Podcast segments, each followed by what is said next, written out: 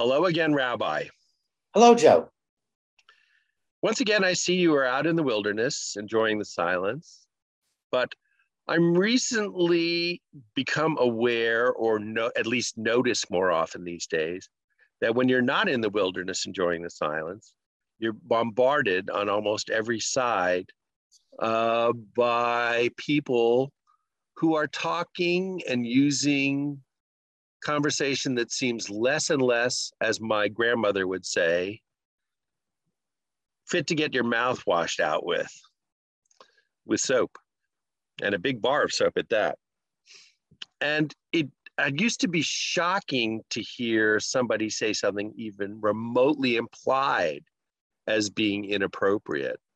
And now we have politicians we have entertainers, and it seems you can get away with more and more. I blame HBO, but it's not just the private channels. It's it's public forums, it's public speakers, it's language. Kids in school, where do they get these mouths that they have on them? What's happened to society? Do you have any idea? Yeah, just just this past week or two weeks, a past president of the United States called another leader of a foreign country with the F word. Totally inappropriate, totally against Jewish and Christian values and ethics. And I would say that to my Christian listeners. That's not it's not acceptable, and we shouldn't accept it. And I'm not advocating censoring. I'm not saying that, well, we have to bleep words.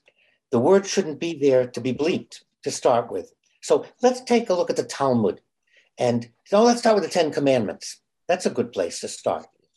One of the commandments is often misunderstood, translated, or interpreted. The commandment says, You shall not use God's personal name in an oath.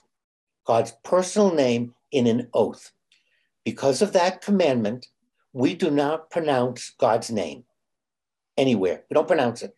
We say Lord, Adonai. We have a, a, a substitute word for God's personal name. That's all it says.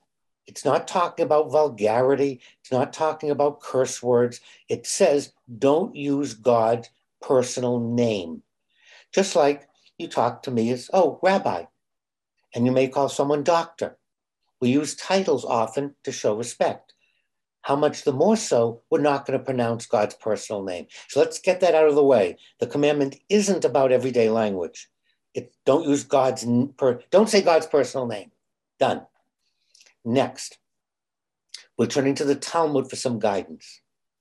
The Talmud teaches that as whenever or as long as you're the average guy, you're the average citizen, you're just a Joe. If you want to use whatever language you want to use around the table, that's up to you and your family. You and your family have to decide what's disrespectful, what's vulgar. It's private, it's in your home.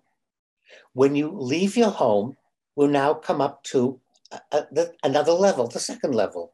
We're now in a public setting. What language does the public well, how should I present myself in a public setting? Okay. Then the Talmud says there's the next level. You become an officer of your bo- bowling league, of your homeowners association. You have now become a public figure. You are now responsible for cleaner language. And as you move up the ladder, you are an ambassador for that office and you want to give the office dignity. And language that you could use around the dinner table is not acceptable from the president or the past president of the United States. It's not acceptable because of the office, because that person has agreed to rise above common vulgarities. But isn't it true to harken back to your uh, uh, comment on a former president that part of his attraction was that he was speaking the language of the common man. And I'm not necessarily using common in the best way when I say that. You know, yes. So you can respect the common man, you can represent the common man. You don't use coarse common language that we've all agreed is inappropriate for the office. It's one thing if you're under the sink and you have your wrench and you scrape your knuckles, or you're working on the car and you touch a hot manifold that uh, a vul- vulgar word comes out of your lips. Perfectly understandable but you don't punctuate with it. You don't use it, and it doesn't belong in public in the public forum. And again, the Talmud points that out. The language isn't wrong. It just doesn't belong there. And each of us has a responsibility. As a parent, how do you want your child to behave in public? They're going to mimic you. If you use a certain language at the dinner table, your kids are going to use it out there. Do you want them to? Do you want them to call their neighbors names that you're using? Just ask yourself that. That I'm not judging anybody.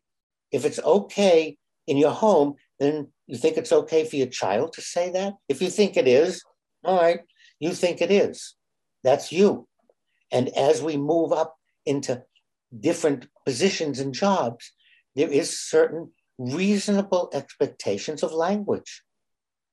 And we want to keep coming back to what's appropriate outside the home in a public forum. But who determines the standard? That's the hard question. I think the standard is uh, we can tell what it is because it changes through the centuries. It's what's generally accepted.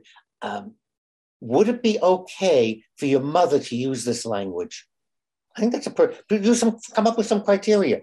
Would you want to hear your mother saying those things? If it's okay, then it's okay. I think we can we can we have to control ourselves. Just because we can doesn't mean we should. Just because I can say certain words doesn't mean I should say those words. I have to exhibit some self control and say, I wouldn't want to hear my mother saying that to me. I wouldn't want my child to say that to the neighbor. Therefore, I'm not going to say it because I don't want them to present that way in the public forum. What I always mention when I hear members of my family, I'm looking at my daughter, um, use words that I don't approve of. I say, oh, it's okay for you to say that in the house if you really want to. But if you get into the habit of saying it, one of these days you're going to be in public or at another person's house and you're going to say that word without thinking, and then you're going to regret it. I think that's that's great advice. Now I'm adding what the Talmud said is it's one thing if you say it to the neighbor while you're mowing the lawn. It's another while you're past president of the United States. The Talmud is very explicit.